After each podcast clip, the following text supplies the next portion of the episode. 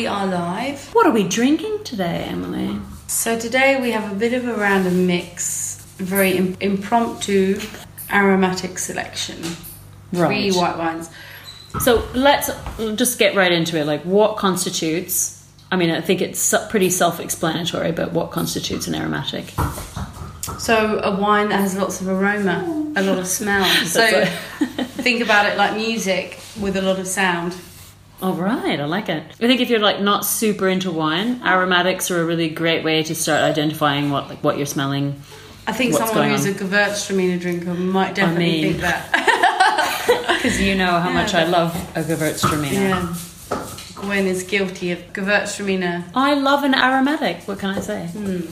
And it's funny because actually I think, you know, if we were sort of going deep into this, we should have Gewürztraminer here in the lineup, and we should have Sauvignon Blanc, but we don't today. I remember the first time that I was drinking a fair amount of Viognier, or when I discovered Viognier. One of the things I thought about it is I didn't necessarily think of it as a super perfumed wine or like aromatic. I actually always thought of it as being really saline, because most of the ones that I was having had a really like saltiness about them. They're definitely sort of mineral, fresher, purer elements of Viognier. Very interesting, because we recorded with Hendrik Tomar from Vianam Limit, who's a master sommelier, and I loved what he said to you, Gwen. He said, Gewürztraminer is for hedonists, and you deal with your own demons. I love that. I love the way he said it, because it was very kind but very real at the same time. Yeah, but I think it's true. If you opulence. Yeah, and I actually think Viognier has a similarity in that trait in terms of when it's overripe, it can be high alcohol, can be quite flabby, can be quite broad, and these aromatics become very overblown and it is quite a hedonistic wine. It's very blossomy, perfumed, and then you've got But I think that's exactly what brought me to wine in general was perfume. So of course I love aromatics. Yeah. If you like perfume, if this is something that attracts you to wine, then these are the wines for you. I'm drawn in, obviously, by the aroma of wine and what I'm smelling, what I'm and the aromas and the little intricacies. Nuances, yeah. The wines that I'm drawn to are very different to yours. And that's what I love about tasting wine with you, because I love Nebbiolo, which is an aromatic. Oh, I love Nebbiolo too, though, but we haven't done a lot of red episodes, so you haven't experienced that with me yet. Actually, with the reds that I love, the reds that I first loved were things like Nebbiolo, because they are so perfumed. Shiraz, Nebbiolo, all these sort of like rich, deep, complex smells that are sometimes perfumed, but also earthy. They mix the two together with the contrast between the sweet and the sour. That's what makes it interesting. Yeah, totally. Otherwise it's one note and then it's boring. Then it could be like a Playboy scent off the shelf rather than something a bit more expensive and interesting. But Nebbiolo and then Gewürztraminer. We'll have to do Nebbiolo versus Gewürztraminer. I don't know if that's a fair fight. Has anybody ever done that? Because we're going to have to do that. I feel like that's like a fight between like shark versus like bear. It's like lightweight versus heavyweight. These are like, all right, we might have to try it. Gewürztraminer will be lightweight, let's be honest. Where are we starting today, Gwen? So I think the way we lined it up, I think the bottles are not in order, because I think we decided that we would start with Muscat Love. I think that's where we should start. I actually love this label too, because it looks like a record. Yeah. And Muscat Love, of course, is like playing homage to Radar Love. Yeah. So really lovely label. It's hard to tell if it's just cold or if it's cloudy, but... No, it is cloudy, it's unfiltered. It looks lovely. Yeah. So Gwen's just pouring it in the glass here, and we can see that there are more bubbles at the edge than there would be usually, because I thought this was going to be a bit of a pet nat style, but it's not. Oh, it's not. It's 100% Muscat from Fouts in Germany, from Leine. This is going to be the smell and noise episode. We're going to do like experimental sounds. Yeah. We've got the dog singing under the table. This is very, very aromatic. Yeah, and you know what? I think actually this is an interesting one to talk about. Mm. Muscat, the grape variety, or Muscat, is a grape variety that most people have tried. Maybe not in this style though. They might have tried it in its sparkling form or its sweet form. And it's definitely a grape variety that appeals to a lot of people because it's very grapey, actually. It does have a grapey smell. You know, sometimes this sort of elderflower, floral, sort of pear, peachy flavours. Yeah. And some citrus, definitely there. Oh, it smells amazing. You know, it's funny, though, when you were saying earlier about sweet and sour, because I think this is exactly what this is. And yes. I think this would be very delicious with Chinese food. Even Japanese food, maybe, yes. as well. It's really, like, when I smell it now, it's really sweet and sour. Delicious. Let me rephrase that. What I find interesting about this style of wine and what I find interesting about this particular wine. So, Muscat, we know to make some of the most famous sweet wines in the world. So what are those wines that we know from Muscat? Oh God, don't put me on them. So Muscat de Rivesalts, we know, fortified dessert wine from the south of France. I was going to say, Muscat, I actually don't... d'Asti. Yeah, okay, that I know. That one I know. Low alcohol, sweet, fruity. Kind of one of our entry-level sparklings. And I can imagine that at a Gwen barbecue. Is that a baby sham? Is that made of Muscat? I can't remember what baby sham is made of. Because I think a lot of people do get two grapes confused, correct? Muscadet. Yes, so that's the one that's not related. So there's Muscadet, which is coming from the Loire, which is a dry, fresh, high acidity wine, which is usually made in a very dry style. It's very rare to see. I don't know if I've seen a sweet style, but it's made with a grape variety called Melon de Bourgogne. Exactly, Melon de Bourgogne. This is not to be confused, because I think that does get confused a little bit. Yeah, that's a really good point, actually. So this one, I think, actually a little bit out of fashion these days. Like its lovely cousin, Gewürztraminer, in terms of, like, 80s style. But I think this one is... out of fashion with the masses, but this is in fashion with the trade. Gotcha. Yeah. And I think, actually, the more I'm drinking it now, a little more interesting it becomes. As it hits the air a little bit, it's getting a little fresher... and it's getting a little more sour. Yeah, more of this sort of almost grapefruit pith. Yeah. I mean, it's 12% alcohol, so relatively low for a white wine. And not that I want to make a thing about alcohol. No, but it's interesting to chat about what that means. But for a low alcohol wine to have a nice amount of flavour, I think that makes it quite interesting. It's very nice. It's really sweet and sour pork to me. That's interesting, because I've never thought about dry Muscat with that. But actually, I think you're on the money. It might sound like a little bit purple. What about craft beer or unfiltered beer? This is oh my God. You know, I do have a very interesting Polish craft beer in the fridge right now. That's a pineapple beer. It'd be interesting to compare this from a food pairing point of view. If there's similarities. And it's not just because it's unfiltered. Because when we look at the wine, obviously it's cloudy. But mildly. But I love that there's this slight, you know, sometimes... us sommeliers, we criticise Muscat when it's made in a certain way because it can have this bitterness. Right. But I quite like about this wine... I like the balance of things. It's fruity, it's aromatic. But it still has a bite. Yeah. And it's got this little bitter yeastiness, which you get with craft beer. Yeah, totally. So I actually quite like the wine from that point of view. So I was wondering, you know, if we should think about it more of a pairing point of view, like a beer. Yeah, totally. I actually do think that actually makes a lot of sense. And recently there was a Bar Convent here in Berlin, and normally I would probably avoid the entire beer section, but because I was with a friend that really loves beers, I went along and found a lot of very interesting beers from lots of places that I would put on par with a lot of natural wines that I love to drink. Just on the point that you said before about it being out of trend, and I said maybe out of trend with the masses, in the last 50 years, it wasn't so common to produce Muscat as a dry style of wine. It was very common to see it as a sparkling or a sweet style of wine. But I would say 5 to 8, maybe 10 years maximum, we've started to see these styles of Muscat be made in different ways, out of the norm. So not being a sweet wine, being a fortified wine. I'm really enjoying this. And I think, to be honest, it's probably not something I would have picked up, even though I love an aromatic. I probably wouldn't have picked this up, to be honest. Even with the label? The label is really I only say that because I know that sounds so stupid to say, but... No, but I think it is actually makes it a bit cool. It makes a huge difference. Yeah, totally. Because, I mean, where did you get this one? I bought this from Vinnie Couture in Charlottenburg. I haven't been into the shop for a while. I order online, so I necessarily haven't seen this label, but it definitely would have been something that would have appealed to me. It's interesting because I think even though we can all say, oh, there isn't any trends, there are always trends, and often winemakers working with particular grape varieties, and maybe because they've discovered one producer making something in a particular way, it then inspires them to do mass. Right. Yeah. And I'm not saying this is a very common style, but definitely in the last 5 years I've tried much more dry Muscat or Muscat very nice skin, with skin contact as well. Oh, it would probably be really nice because it also adds that little bitterness that contrasts the sort of. And I was also wondering, and I don't know for this wine, but I was also wondering there could be a little bit of skin contact with this wine. It wouldn't surprise me either, actually, because it's just that little bit of bite. Yeah, just enough little bite. It just has enough of that. Do you find this similar to anything else you've tried before? If somebody had not tried a wine like this, just from a drinking point of view, a professional drinking point of view, let's be honest. But if you had to pick another grape variety, then I'd probably go with.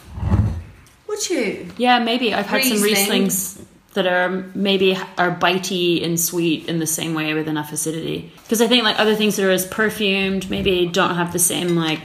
I don't know how else to describe it. I think it's really nice that you said that, Gwen, because I didn't immediately think of Riesling. This is what's so nice about when we taste together, because we see things really from different perspectives, yeah. But I see that because the zestiness, the freshness, the aromatic. I was thinking more Sauvignon. Yeah, I guess Sauvignon with a bit of skin contact, because then you lose some of the herbal notes and you get more of this citrusy, grapefruity thing. But I think and the perfume. I think maybe that's just about what I've been drinking, because I think in the like Sauvignon is one of those wines that for me was a entry level into interesting whites. So I think I've sort of abandoned the Sauvignon, which is too bad because there are some really great Sauvignon Blancs. But I think for me, when I think about Sauvignon Blanc, it was maybe something I was drinking a few years ago, and then really just New Zealand Sauvignon, and it's going to be something that everyone's having at home, so that maybe less complex than a Sauvignon with some skin contact or something more interesting. Not to bring it back to Gewürztraminer, but I did have a lovely skin contact Gewürztraminer from Rocket Wine recently that tasted like a Negroni. It was really cranberry, orange, and had this bitterness to it that really made you just want to like drink more or eat some food. I can imagine as someone who doesn't appreciate the grape in the same way that you do. But if I was putting myself in your shoes, or just being a bit more open-minded than I am, that's the truth. Yeah, I would think that with the skin contact, this perception of freshness, because when you do have that and a little bit more bitterness, could make it a bit more interesting. It was very interesting because when I served it to someone, it's almost like a cocktail in a bottle. There we are. So the wine that you tried was Lisna. It's a really Dionysus. So Dionysus Capelli. Dionysus, the Greek god of wine, which is a man that apparently originally was a woman but then was depicted as a man. So very modern. Gewürztraminer. Interesting. 2017. Where do we go from here? We're going to move on to Riesling after this. Yes, I think so. I'm actually going to down the hatch with this because I quite like it. Gwen just nicked her wine. Why not? What are we pouring, Gwen? Because you bought this wine. I did. It was in my fridge. Yep. I bought it for myself because it must have looked interesting at some point. I'm going to say, it has a TH, but I'm going to say Tannish. Yes. 2017. I know that with German wines, lots of words always happening. So late harvest, dry style. Let's see the bottle. So we have 2017 Tannish. We need pronunciation. Really? So just coming in here, we've just asked a very good. We've asked an expert. Like we have lifelines, and we've asked an expert. An expert Austrian chef who obviously is fluent in German because he's Austrian. So we've asked him to pronounce the next wine for us, so we don't f it up. Lucas, would you tell us what wine we're about to try? It's fucking German, Austrian, man. Like. Sorry. Okay. It's not my people's language. This is other people's language, but he's better at it than we are. So let's do it. It is Lieserer Niederberg Helden Fontanisch. That's 2017 from the Mosel in Germany. Thank you so much, Lucas. He will join us on an episode soon. And we'll be treated to some very nice food stories. Right now he's dog wrangler and he's in charge of trying to keep the pup quiet. We talked about Mosel Riesling before, obviously, on the Riesling episode, didn't we, Gwen? Yes. And one of the points that Gwen brought up, which I think everybody kind of responded to, which is a really important point. Trocken is not always Trocken. Trocken is not always Trocken. So, there can be quite a bit of residual sugar left in the grand scheme of things than being drier than sweet. Let's have a little taste and see what we think. I think it is a pretty classic Riesling. I actually don't know how to describe the smell in wine, so maybe you can help me out. But sometimes there's sort of a mustiness about the smell. When you say mustiness, I mean, like... There's a number of different ways. Musty not in terms of... Not in a bad way, but in a sort of like very top note. There is a muskiness as maybe... Yeah, but I think... So that's the aromatics. That's the floral element of this grape variety. Totally, Gwen. I agree with you. I'm never sure how to describe that musk smell. It's not always... You know, when people say floral or aromatic. But you can say musk, and I think that's perfect for this wine. Because I think that that's a smell that us lay people don't necessarily always... We ignore it if we're smelling something, because we'll say like, oh, it smells like X, Y, and Z. But then there's this like top note of musk. You have a very ripe pineapple on your table. And that actually definitely has the same muskiness. Yes. You're right. And I was sitting next to it for a while, and I kept thinking, my God, that pineapple is... I can smell that pineapple over that everything else. But there is a pineapple note in this particular wine as well. That's actually a very interesting way to put it, because I think I was always a little bit at a loss of how to describe this muskiness that I smell, especially with Riesling. I think more than other grapes, I smell it more with Riesling. Obviously, it's not for everybody, because it is a little bit of a unique wine or a unique grape variety, because it's a bit of a contradiction, because it is so overblown on the nose, it's so aromatic, it's so floral, but then when you taste it, it can be quite zesty, mineral, fresh. I think this one's really quite... I mean, there is some fruitiness to this one. So we talked a bit about Trocken and residual sugar. I don't think residual sugar should be seen as an enemy by any stretch of the mark. Not. The residual sugar in this is 7.75 grams per litre, which is it's not super dry. That's the same level of sugar as an average champagne, for example. But to be honest, it doesn't taste super sweet. It's in balance. Because it has such high acidity, we're dealing with a cool climate area where naturally we have very cool evenings. The grapes can rest, they can build up their acid levels. We have this amazing freshness in the wines. So with this sugar, it's sort of balancing the wines. If we didn't have this residual sugar, the wine would be out of balance. Absolutely. That's where I think it's appropriate to have this level of sugar. Absolutely. The same way we have with champagne, and we'll talk about champagne at some point in the future, I'm sure, many times. Sure. I think you're right. And that's what it is. It's if there wasn't the acidity that we have here, the sugar would be out of place. Like now it makes you want to drink more of it. Mm. You get a little sugar... You have that little dryness on the palate. There's that same sort of waxy, slightly chemical note that you get. Like we talked about it before, and I said Tupperware in the sun. Yeah. This hot plastic, waxy kerosene thing. Which isn't unpleasant. Don't get anyone wrong. Because actually, this is quite delicious. I'm enjoying it. I mean, so far we're 2 for 2. I like both of them. Mm. Super different. How would you say they're different? Like, how would you... I mean, they're both aromatics, but completely different, I think. So for me, I think trying them next side by side, both very aromatic on the nose, obviously, because we're trying aromatic wines. The Muscat sort of more in this sort of blossom, fresh. On the nose, it's got a very different profile. It's more sort of grapey, more of this floral character, almost orange blossom. Then when we go to the Riesling, we're tasting more sort of like apple, pear, citrus, less of the grapefruit that you see in the Muscat, and more of this sort of like apple blossom. Yeah, a little and cleaner. Almost like peach. Yeah. And lemon, waxy, kerosene, camping stove gas, which sounds awful, not so... But actually it's quite delicious, because it does...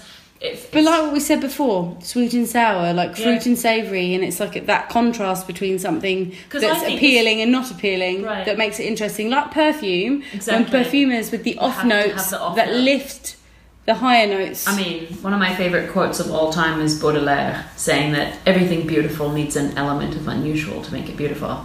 You know, when something is too perfect, it's never beautiful because there's no interest to it. You have to have something a little something to strike the chord. One of my favorite quotes. Mm. So I actually think that this would also pair great with sweet and sour pork, but I think this one would maybe have a wider range of uses for food. Because we have that level of residual sugar, despite it saying Trocken. Right. With this particular wine, anything with some spice, Thai food. Great, something with fish sauce, lemongrass, ginger, garlic, chilli, something very, very fresh. I think obviously Szechuan would work very nicely as well. Yeah. But I love the idea of like Thai food, where it's because Thai food has this also again aromatic, sweet and savoury, salty, fat sometimes with the meat, and I think with those elements kind of encapsulates what Riesling is all about. Because I think that Rieslings are very well paired with food and easy to pair with food. Mm, I agree. Because I think they're very food friendly. Yeah. Well, I think even with like a schnitzel. Cut through the fat. Totally. Let's keep it real. Chicken fingers. What is a chicken finger? It's like a chicken nugget. It's a tiny schnitzel. Yeah, it's a finger of chicken, breaded. Instead of a fish finger, it's with chicken. I'm going to say both of these wines pair deliciously with chicken nuggets and sweet and sour sauce. Prawn crackers and sweet and sour sauce that are left over from your Chinese takeaway. Oh my god, I love that. And fish fingers. No idea. Also or fish fingers. In England they say, what is it? It's not. It's chicken goujons, they say. And I'm like, why do they call them goujons? They're just the same as a fish finger, but they've got chipped inside. It's a finger. So the next one is Viognier. So we're trying the 2016 Viognier from Oliver Zetter. Oliver Zetter Viognier, 2016. From Fouts. Lovely. A region that actually I think we've covered. We haven't covered it in so much detail, but we talked about Fouts, and Fouts being one of the sort of flatter, hotter regions, which makes sense if you were having Viognier from Germany. Of course, Fouts would be the region that you might think of first. But I've not come across this wine before, so happy to be open to it. So I'm going to have a little bit of a smell. Not sure where I got it. It has a little bit, right now I'm going to say, it's a bit tight. It's got a little bit of a... The nose is a bit closed, you're not getting too much aroma. There is that pineapple-y mustiness again, but it's very closed. Like, you feel like it's got more to offer at some point. Well, I find there is still something that's representative of Viognier. It still has this little peachy aroma to it, which is nice. Salty. I don't know why I always think of Viognier as being salty. Maybe you've been drinking really good Viognier from the Rhone, where it is quite mineral. But I always want to drink this with fatty fish. Lovely, like codfish. Really fat fish. You just want to because that saltiness matches it. But then there's enough acidity to cut through. If that's what it makes me want. Yeah, even something creamy. Yes, because it has enough acidity to cut through any fattiness. Maybe not the most exciting example of Viognier. I still think it represents the grape. It still has some peachiness, this slightly floral, blossomy note that you see, but not too overblown.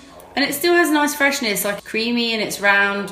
For people that maybe like Chardonnay, that want something that's a bit fruitier and a bit easier, maybe they go towards this. But what's the alcohol level? Do we know? This one is 13.5. Yeah, it's not too bad. Yeah. There are a few grape varieties that have this, also from the Rhone, Marsan and Moussan. Yeah. They have a little bit of a texture to them that's different to other grape varieties. And I think Viognier in particular, when it can be really ripe, you can have this slight oiliness. You see this a little bit in this wine today. Yeah. There's a viscosity and there's a texture that's different. For people that maybe drink Pinot Grigio or have tried Pinot Grigio or Picpoul, for example, maybe they're too fresh for them. Yeah, because I would think both of those are quite thin. That's what I'm saying. They're very thin. I think those particular wines are for a certain type of person.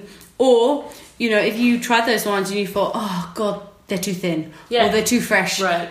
Looking for something like Chardonnay or Viognier where there is more depth of concentration, of flavour, of richness, viscosity that you see in the wines. Because I would say that for myself, I think Viognier is something that no one had ever talked about. This was something that I found, years ago on a shelf, just going, oh, I've never heard of that before. Took it home, found it really interesting. And definitely something that I went back to a lot when I first discovered it because I didn't quite understand it. But I was buying bottles of it just to see what was going on. Yourself, you buy a lot of Viognier? I don't.